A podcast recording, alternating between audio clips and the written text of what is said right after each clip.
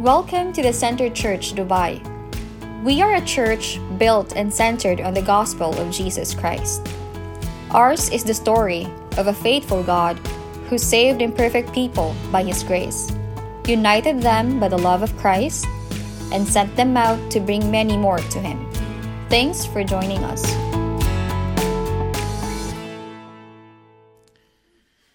So, if you paid attention to what was read, um, the opening verse, if you've got your Bibles open to Luke 13, you will see Jesus is describing what the kingdom of God is like. And that is not new to us. Uh, we've been steadily unpacking what the kingdom is like right from the outset. Right? And so Luke is repeatedly drawing our attention to what to this good news of the kingdom of God. And he's presenting Jesus as a fulfillment of all scripture pointed to in how in what he taught and what he did as well. And so when you keep that in mind, and you also remember that right at the outset in Jesus' ministry, it was many weeks or many months back in chapter 4, when Jesus began from Nazareth in 443, at the end of the chapter, he said, I must preach, I must share the good news of God in other towns too, because that is why I was sent. And so Luke has been tracing out for us the journey in a sense. You can read Luke like that. We've been through the Galilean ministry and we're almost out of it. In fact, now we're headed from there towards Jerusalem. And so when you keep that in mind, you realize these towns that Jesus is going through, th- these are close knit communities, right? And so by now, uh, if there was maybe a Palestinian daily, Jesus would have made it to the headlines almost every single day. Right? And maybe by now he would have started appearing in that controversial column because what the leaders wanted, what the Pharisees wanted, is, is not the right impression that the crowds would have. They didn't like, they were beginning to oppose his ministry. And so you keep all that in mind and you realize that's the context in which Jesus says, This is the kingdom of God. And so it was a significant claim that Jesus was making. The kingdom of God is near. Remember, all the scripture, and everything that the Jews had, they were waiting for this moment, right? All the scripture was pointing to Jesus. Even when they were in exile, they were waiting for the promised seed from Abraham's lineage, or who is that king from the lineage of David who would come and deliver us and now, even when Jesus is ministering in Jerusalem, they back, but they, they're still uh, disappointed. These are not the glory days that they expected that Yahweh had promised for them. And so it's in that, uh, that expectation that they're listening to Jesus and following him. And remember, this was also a long waiting period.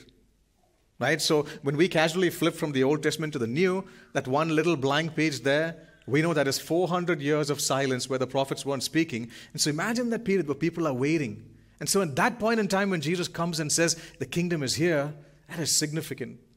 And I don't know if we even realize the significance when we turn our Bibles from, from Malachi and we go to the New Testament. You remember that the first chapter that you see there, Matthew 1? Most of us know that by heart. Son of, son of, son of. And we usually skip through that. But, we, but you see what Matthew's trying to tell us there. Saying, guys, this is huge. Pedigree mattered to you, lineage mattered to you, to the Jews especially. And the kingdom, before the temple was destroyed, you had records, you could trace history back. And he said, We've traced this back. Look at this, all the way back to David, all the way back to Abraham. The king is here, and the kingdom is here. That's what Luke is doing as well, in a sense. He takes off when he opens the gospel from where the last section of the Old Testament in Malachi stops by saying, One will come with the spirit of Elijah, referring to John the Baptist. And that's how he opens the gospel. And John isn't the focus there, but he presents them as a forerunner, saying, Here's the king that we've been waiting for. And we've seen Luke take us through that from chapter 4 all the way to where we are now in 13.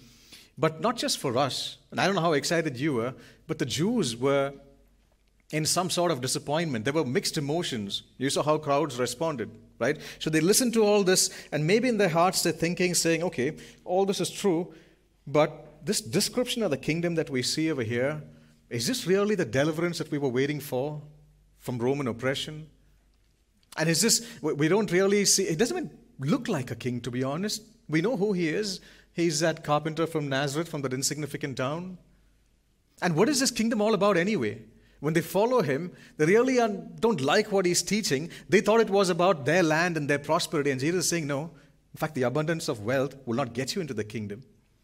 And he says, you, you can't be anxious despite what you see now. And you can't live in hypocrisy. And he's calling out their sin. And so there's, there's this, the hearts that are being stirred. And this is really not what the Jews expected. And even before we dive into the text, um, you need to ask yourself when you think of this kingdom, now we live in the reality of this kingdom today that Jesus has already inaugurated. We're waiting for the full consummation. We're living at that period now. How much of this inaugurated kingdom shapes how you and I think and respond today? That's a critical part of this text that we're going to look at. And so, as we follow Jesus and you look at this text in the opening verse, this is not just about the nature of the kingdom, but also draws our attention to the one who is inaugurating the kingdom, the one who is speaking, going relentlessly, resolute towards Jerusalem. And there's a, the values in the kingdom that he draws our attention to. And depending on how we respond, how we respond, Jesus says, you'll either be in the kingdom or you will not. That's what this text is about. And so, how we'll walk through this together, uh, there are three points. Uh, and then some sub points later. But initially, I want us to look at one, the nature of the kingdom, and then we'll briefly look at the heart of the king, and thirdly, entering the kingdom.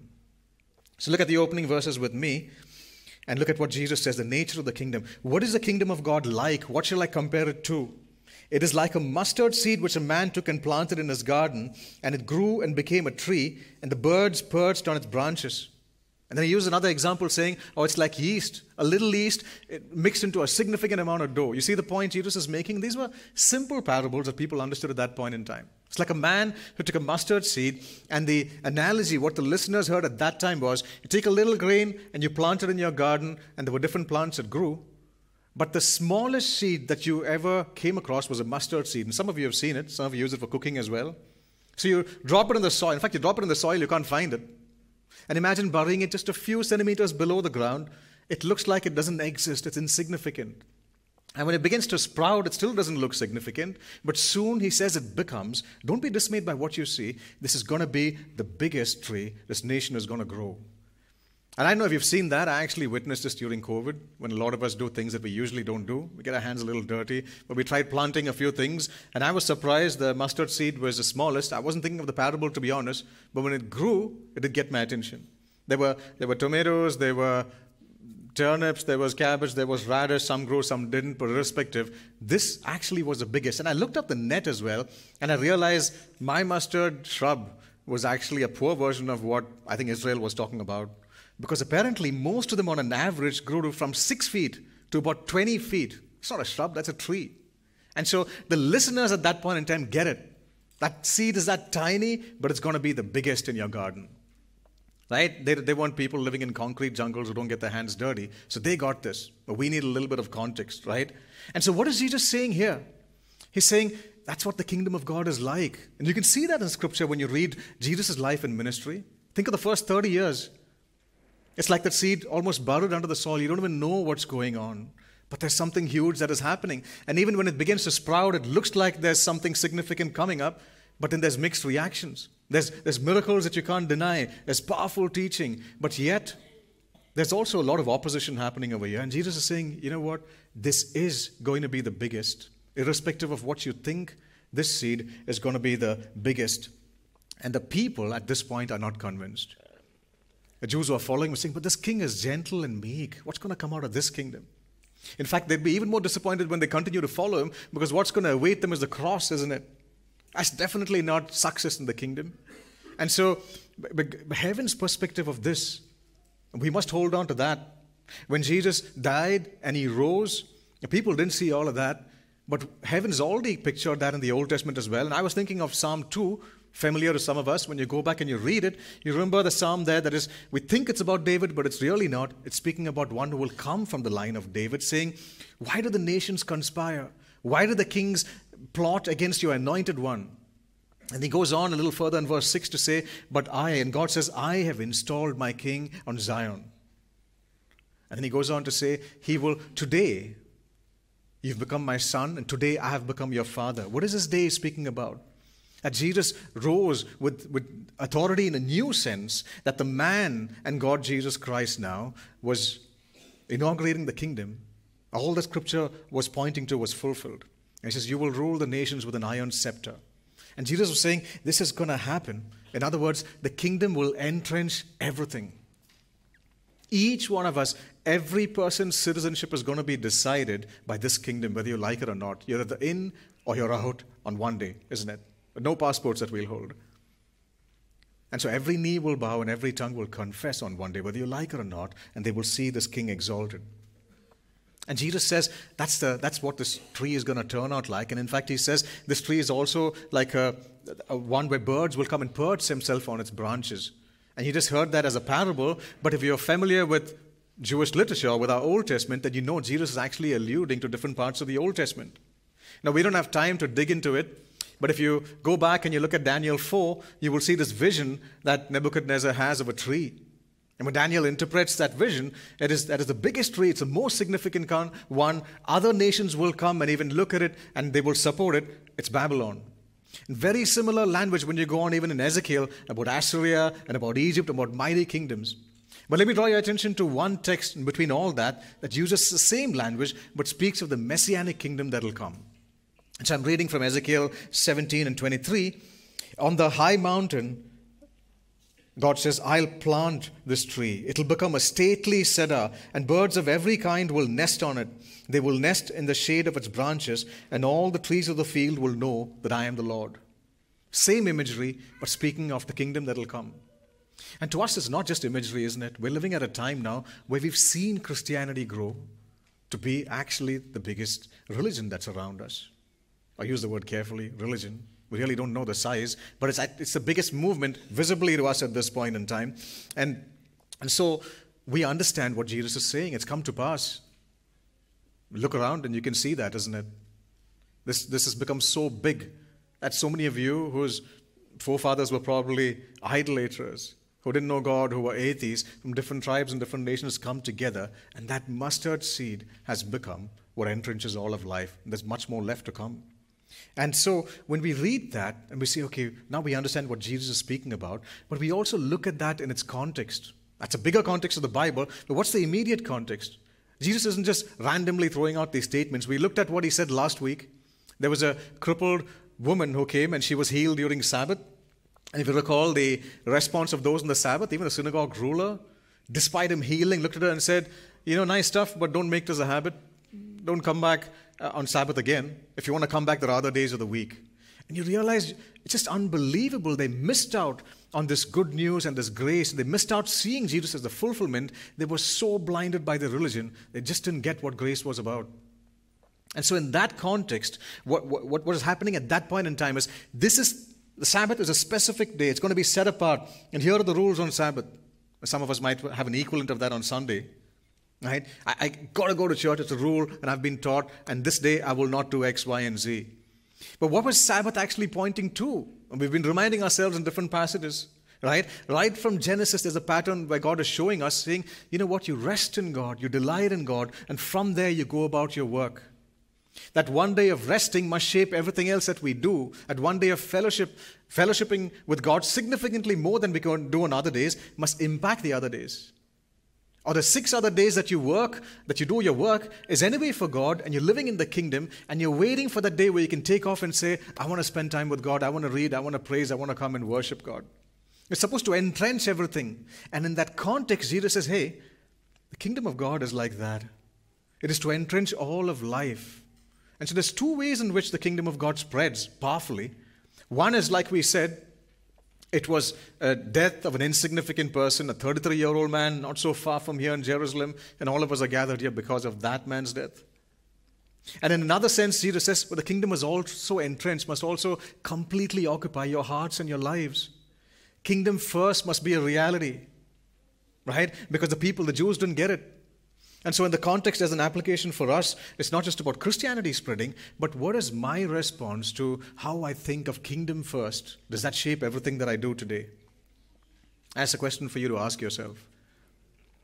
Those are easy parables, isn't it? And kids, if you're listening, you can actually try this. You can go home, or you can sit with your Sunday school teachers and plant a little mustard seed. Or you can get a little yeast when your mom makes appam or spreads it into some sort of dough, and you can say, wow, that's what it's like. And then you can sit with your parents and say, well, that's a good illustration. Can, what does it look like in our house now? What is, how does the kingdom entrench everything that we do? And I'll leave that discussion with your parents. So you think of that and think of all that we've been listening to, the number of sermons that we've been listening to, your daily reading that's happening. And, you know, is this true? Is the nature of the kingdom entrenching my life completely? Do I feel like that man who actually found, that merchant who found the pearl, and he said, I'm going to exchange this for anything. This is precious. This is valuable. This is why I raise my kids. This is why I go to work. This is why I delight in God. So that's a, uh, that's a tone in which we understand this text. And in the heels of that text, Jesus brings out this parable to them. And when you consider these two aspects, okay, that's how the kingdom spreads around us and within us. And it's actually difficult to see the growth of Christianity, isn't it? Because the visible church is easy to count, but the true invisible church that Jesus comes back for, those numbers are not going to add up. And it actually, Jesus goes on to clarify that in the text ahead after this. And so when we think of, okay, that's the nature of the kingdom, we want to respond to that saying, is that true in my heart? And the way we understand the nature of the kingdom is when we now follow the king and look at the manner in which he inaugurates the kingdom and what he says about what kind of people will populate this kingdom. And each one of us want to be there. And so look at the second part that he moves to. We saw the nature of the kingdom, but look at the heart of the king. In verse 22, there's just one sentence there. And Jesus went through the towns and villages, teaching as he made his way to Jerusalem. At this point, we know that's more than just a sentence. We've been seeing this for a while. We've seen how the we've seen Luke actually give us a parable now, saying, "Hey, this is how it spreads." But he's also painting a picture saying, "Do you know how this spreads?" Jesus has been going from town to town preaching. That's how the gospel is spreading. And think about it as he goes around, there's increasing opposition, isn't it? Right up the first time he preaches in the synagogue in chapter 4, they want to throw him over the cliff. Closer to this passage in chapter 11, with their miracles, the leaders come and say, You're actually operating by the power of Satan. It couldn't get worse. But yet, constantly what grips us is his compassion and his resolute desire to press on. Jairus' daughter, let's go, let's heal her. The centurion servant, I'll come with you. Or the crippled woman, you don't even have to ask, let me reach out to you. The crowds are hungry. I want to feed them. And he keeps moving on like this. And you can see grace flowing through the streets of Galilee towards Jerusalem. And what people are going to do is even though they see this, like John described it in John 1:14, Jesus was full of grace and truth. When people see that, they don't like this truth. And so they're going to nail truth and grace on the cross. They're going to try and attempt stopping this king. But the gospel is unstoppable. Because from Emmanuel's veins will flow forth forgiveness and redemption to all of us all over the world. So Jesus continues to press on. He knows that's going to happen. And at that point in time, maybe because of the specific ministry, this ministry was unique when you think about it. Because he's not just moving with compassion, he's at the same time going against all opposition because he will not dilute the truth. I've never seen a ministry like that. We want to in our own lives or everywhere that I've been to, you either swing increasingly towards grace, you dilute the truth, or you're so delighted in the truth that you just don't know how to be graceful. But when there's a ministry like this, you have questions like this. You notice what the person comes and asks. Because, okay, he's so compassionate, but there's people not following, there's hatred as well. Not only a few people going to be saved. Because what you're teaching isn't some mushy stuff, isn't come to me. You can come if you have any need, you can follow me. It's pretty different when he invites people, isn't it? In fact, have you ever had an altar call like this when someone says you, you want to come to Jesus? Make every effort to enter because many will try and if a few will. Like I would have turned away from that altar call. But we don't see discipleship programs like that. We don't see this tone of invitation. We rarely hear that. But that is how Jesus speaks over here. And maybe when you read this, you're wondering, you know, what do I make out of this? If we look back in scripture, this is not new. He always spoke like this when people came to him. So much compassion, but not a denial of what discipleship actually looked like. Not say, Let, let's read a book together, that's easy. But you remember when the teacher of the law came and said, I will follow you wherever you go? We've run that a long time back. And he turned to him and said, Well, okay, you can sign up for my theology class, but here's what you need to know as well. I don't know why you're so interested. Do you like all the, uh, I want to go to that church and this fellowship because teaching is good? And he says, That is great. But by the way, if you start following me, a son of man has no place to lay his head which means it'll impact your life. And your lifestyle will be dependent, like I am dependent on the Father. Very rare to get discipleship programs like that, isn't it? Ours are so comfortable. And so Jesus calls out the truth over here. And so when he says that, this person asks a question saying, okay, this is not theory. What do I do? And, and am I encouraged when I hear this? Many people will try and only a few will enter. Is that even right theology, by the way? Let me just call out an observation there that's not very obvious in English. When he says, make every effort, strive to enter, the question that is actually asked over there by the person before that is, Lord, are many, how many people are actually being saved? Now, the Greek emphasizes the tense, and so I looked up other passages and it had the same. So, for example, in Acts 2.47, the Lord added to the numbers and to those who were being saved. Like 1 Corinthians 1.18, the message of the cross is foolishness to those who are perishing, but to those, to those who are being saved. Do you see?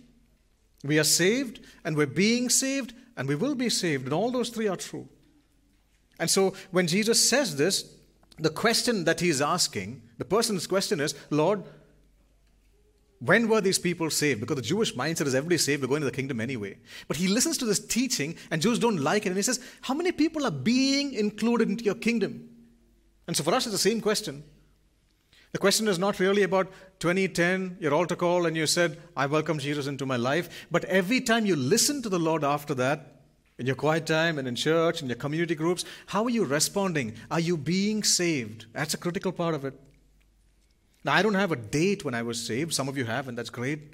That's not a bad thing at all. But I don't have a date. But I definitely know a, several periods, and even now, where I'm being saved. But the fascinating part is I still know the end outcome. Not because I'm better than you. I still know I will be saved. And so, what the gospel does is you will be saved, but by the way, that assurance and that assurance actually fuels my sanctification today. You see, the, the question that Jesus is asking, because Jesus doesn't say, that's a bad question, don't say being saved, because once saved, forever saved. He doesn't jump to Calvin there. True, that might be true, but he wants to address a critical question that's on your heart, saying, hey, what about this? He's actually not denying Ephesians 2.8, we're saved by grace through faith. But the question is, what about Ephesians 2.10? Didn't God create you? Aren't you workmanship in Christ for a purpose, for good deeds? What does that look like today when you're following me? And she was breaking down a false sense of assurance because he cared for these people. So when you think of that, you read that and you say, okay, this sounds familiar. This is from Scripture, like Philippians 2:12. Work out your salvation with fear and trembling. That is a critical response of one who has entered the kingdom. That is a mark of one who has entered, entering the kingdom in that manner.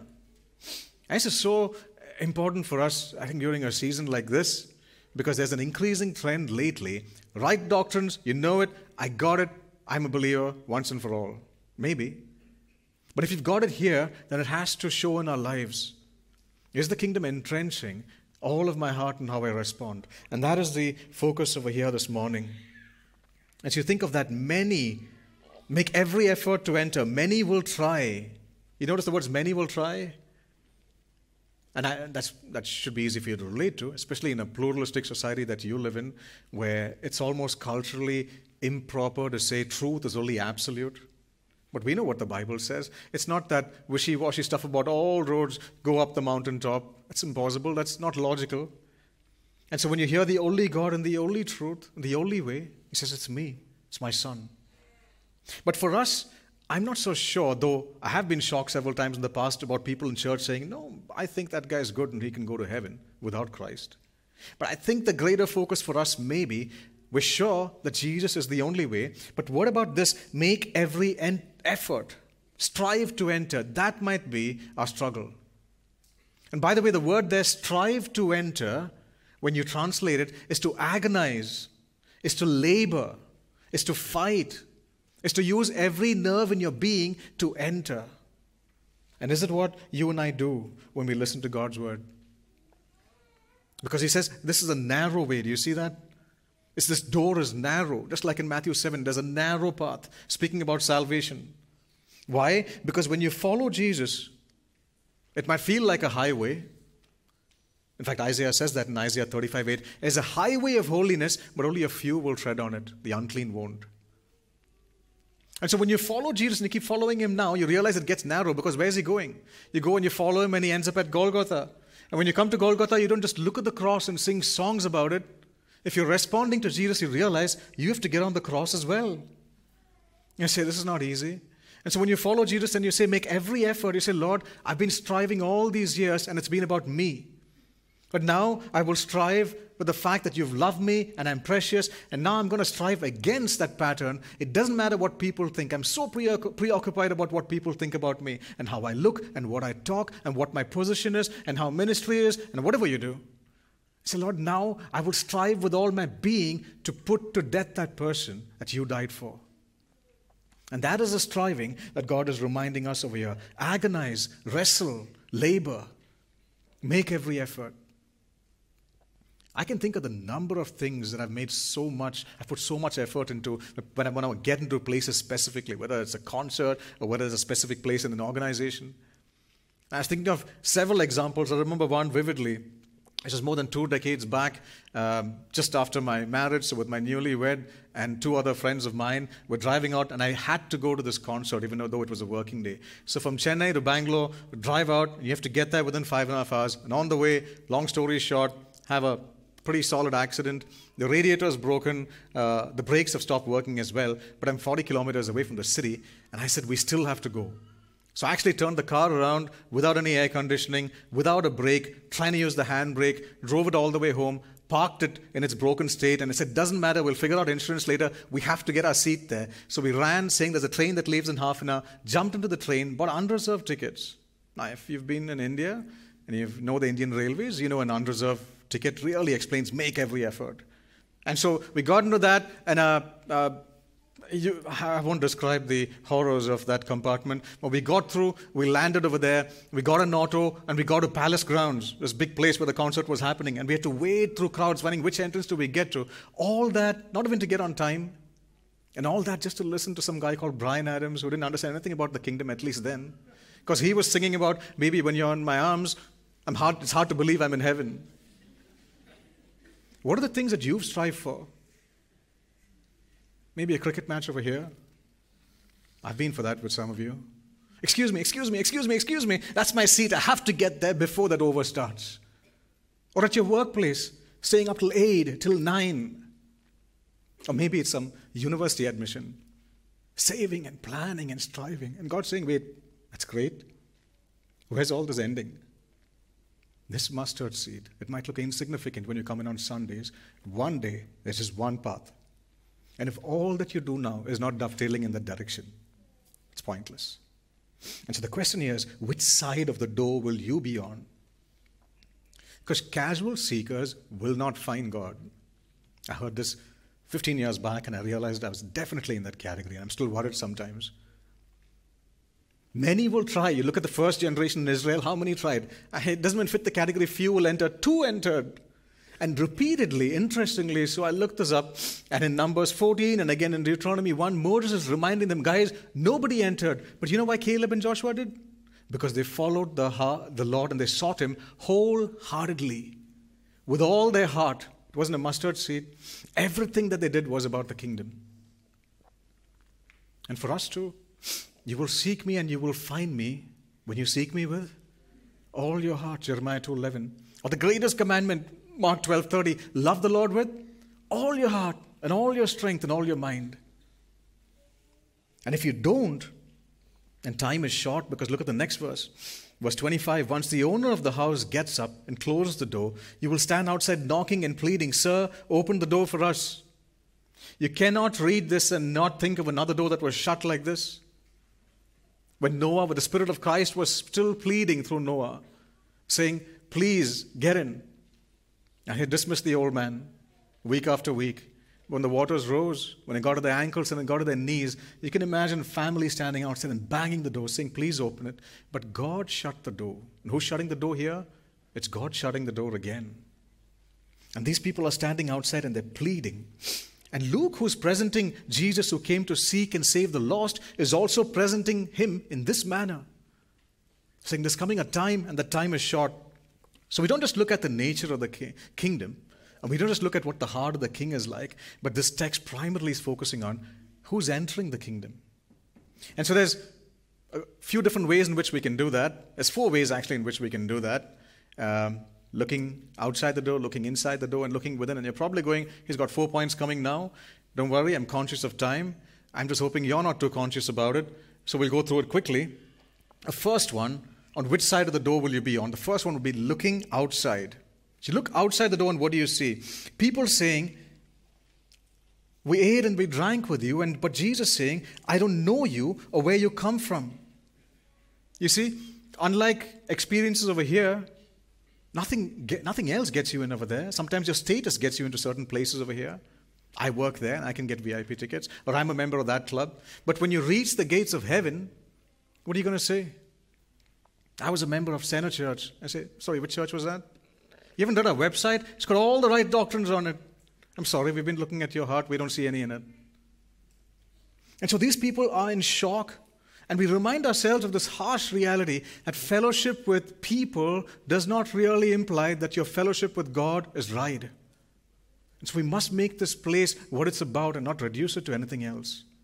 And so you it's people on the inside that Jesus is speaking to because he comes in and he says it throws them out. So these people are thought they were in. And he says he's, he's going to shut that door. And look at, interestingly, what these people say. They say, We ate and we drank with you. Why? Because what is celebrated the most in fellowships when you fellowship with other people? Eating and drinking. Not that it's bad. What's the first thing on your mind when you leave from here? Where do we do brunch? It's not bad at all. But do you sometimes leave from here saying, wait, I don't know if I'm striving? When I want to use breakfast, I want to, before the end of the day, talk to somebody. I don't want to have shallow fellowships anymore. I see this brother isn't striving. Do you leave constantly thinking of these realities that God is pointing us to? If you don't, then look at verse 28. There will be weeping there and gnashing of teeth when you see. Notice the words when you see. Before they were speaking, they were pleading, saying, Lord, open the door for us. We were there. And now they're not even talking, all pleading is over, the door is shut, and now they actually see something. What do they see?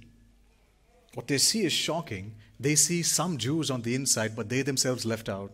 They see their forefathers on the inside Abraham, Isaac, and Jacob, and some others, I would guess.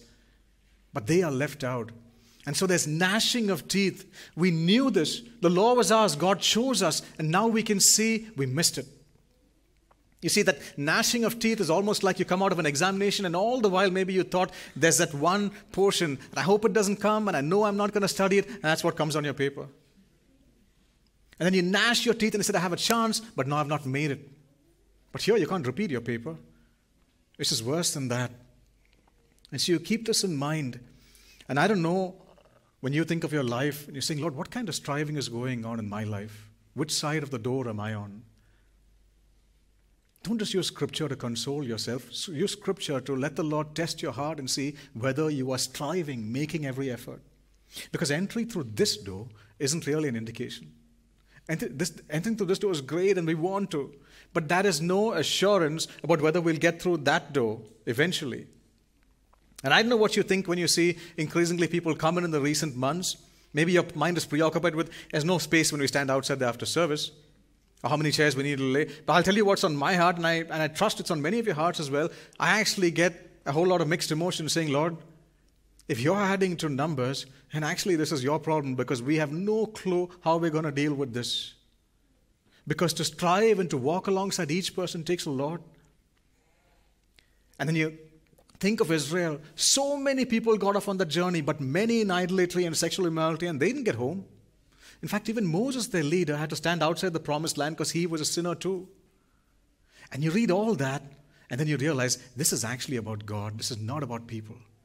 And so, what we need today is men and women who realize this is about God, this is not about us. Because when you realize that, you find your assurance there, and at the same time, you don't take it lightly. You realize God will take us home, He's promised us, but you never casually bark on that journey. And that is what I see. I see a word of assurance because when they see, what do they see? They see Abraham, Isaac, and Jacob. What do those names remind you about? And so we were looking outside, and the second part is looking inside. Look at who's inside over there. When you look outside, he said, those people are evildoers. When you look inside, doesn't say these people were perfect men. Interesting, isn't it? And I went back, though I knew this, and I glanced through the pages of Genesis to think about Abraham and Isaac and Jacob. And it's pretty obvious.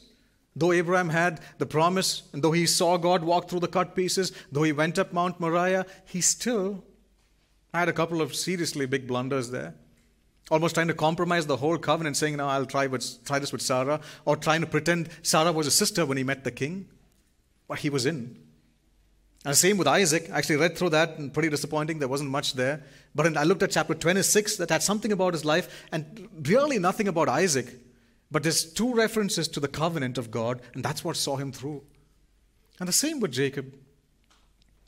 Like in Genesis 28 15, like a lot of you experience, I will not leave you until I have done what I promised you. That's what got Jacob home. That's what got Israel home. And you realize this is about grace. And we've been listening to the gospel of grace repeatedly, repeatedly. Are you striving to enter? Are you making every effort like those men who responded? But these men on the outside who were standing there, they just had association with fellowships. So we ate and we drank. What they're not saying is, Lord, we repented, we heard this, we will strive, we will not live like that. None of that. We were there. We had some sort of association with you, Lord, in church and in fellowships. And God says, I don't know you.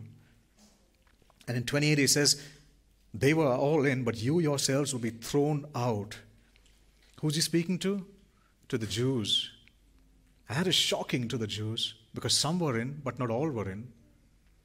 Almost like what we read in Romans 9 6. All that descended from Israel and not Israel. So, did God make a mistake then in choosing the Jews? Was God's word failing? And Paul goes on to say, No. Here's a fascinating truth. It is this rejection of the Jews and God's sovereign plan that actually will get the Gentiles, you and I, to come in because the gospel spread out. It just wasn't Judea and Samaria, but it went to the rest of the world. Okay, so what happens to that? It gets even more fascinating when you go back. You can go back and you read from 9 to 11 in Romans, and you say, but look at God's plan. Grace hasn't stopped even there. The Jews will reject him, the Gentiles will come in. And what about the Jews? Were we just puppets in his plan? No. God's grace is again extended to them. I'll read to you from Romans 11 25. Israel has experienced a hardening in part until the full number of Gentiles have come in, and so all Israel will be saved. It's going to be a massive turning around of Jews as well later. And so, the point of me calling out this text is whether you look inside or you look outside, you see the richness of the gospel. Which side of the door are you in? Because you can read all that, and it's critical that we must also look within. So we look outside, we look inside, and then we quickly want to look within. Now, when I say look within, I want to point out verse 30, which is Indeed, those who are last will be first, and the first will be last. That's pretty obvious. Okay, the Jews were in, and they were out. They rejected him. The Gentiles came in, and those who were last were first. We get it, Jesus. But this is just not an observation of how the kingdom comes to grow. It is also about how the king goes about it and the manner in which the king models how he inaugurates the kingdom. Because when you read last and first, how did the king demonstrate that in his life? Even though he was the greatest, he became the least. And so that's the invitation for us to strive alongside. You're included. It's not just some theology about how the Gentiles came in, but do you see how the king got you in? Is that reflected in your life? Yes, Lord, I want to be the least amongst all. I trust that that's what most of your resumes look like. When you go in for an organization, is there anything where I can be the least amongst all? now, not in a literal sense, and I'm not saying it's bad to do different kinds of work that God has called you to, but is that truth about the kingdom shaping everything that you do today? And you look at this text and say, make every effort. You look outside and you see people eating and drinking, the shallow fellowship. We don't want that. We don't want the whole brother, how are you, sister, how are you? But I'm not going to talk about whether I'm striving and whether you strive. Let's have a meal together. We don't want that. And you look on the those who are inside, and they're not in because they were any better. They were inside because of the finished work of Christ, but they're full of gratitude and their lives were all about Jesus. Even though they were fallen, they responded to Jesus. And so finally, I want to close by just looking ahead. We look inside and we look ahead. And I want to just draw attention again to verse 29. People from every tribe and feast, tribe will come and feast with Abraham, Isaac, and Jacob. When you read that text, do you long to be there? Don't you want to see what John the Baptist looks like? Don't you want to walk with Mark? Don't you want to talk with Timothy? I want to sit with Abraham, Isaac, and Jacob and actually have a discussion with them and talk with them. And imagining within the boundaries of Scripture, if I would meet Abraham and I'd say, What was it actually like for you to see God move through those pieces and you just looking at all of that? What was it like when you went up Mount Moriah and you were asked to sacrifice your son and you saw a ram that God provided? And maybe he would say, eh, That was precious, that was incredible, but trust me, I had no idea of what was coming up, but now I get it. Now I can see the lamb who was slain. And maybe I'll talk to Isaac and say, hey, I've got the same first name as well. And I messed up, but you did mess up too. In fact, like father, like son, you did the same sin that Abraham did. Didn't you learn from that? Oh, by the way, what was it like when you went up Mount Moriah? And he said, He lay me on the altar, and I heard Yahweh's voice. He said, Don't lay a finger on that boy. I knew God's love, and I saw God's substitute provision of the ram, but had no clue that God Himself would be slain. Pretty different, uh, can't be any different when you talk to Jacob, isn't it? He said, Man, I was trying to run away from God. And I saw angels ascending and descending in my dream. In my wildest dream did I think that God Himself would descend to such a point, but now I see and He would point to, to the Lamb of God. And so when every tribe and every nation gets there, every celebration would revolve around the slain, risen Lamb of God. And so when you and I hear the invitation today, and you see Jesus press on to the cross, what is your response going to be? Would you take the words, make every effort to enter the, God, to enter the kingdom seriously? Yes, making every effort is not the criteria. It's a finished work of the cross who gets there. But anyone who's truly entering the kingdom, it's a mark of that person. It is a fruit of that person. It is a natural response of a person who truly knows who died for them and what awaits them.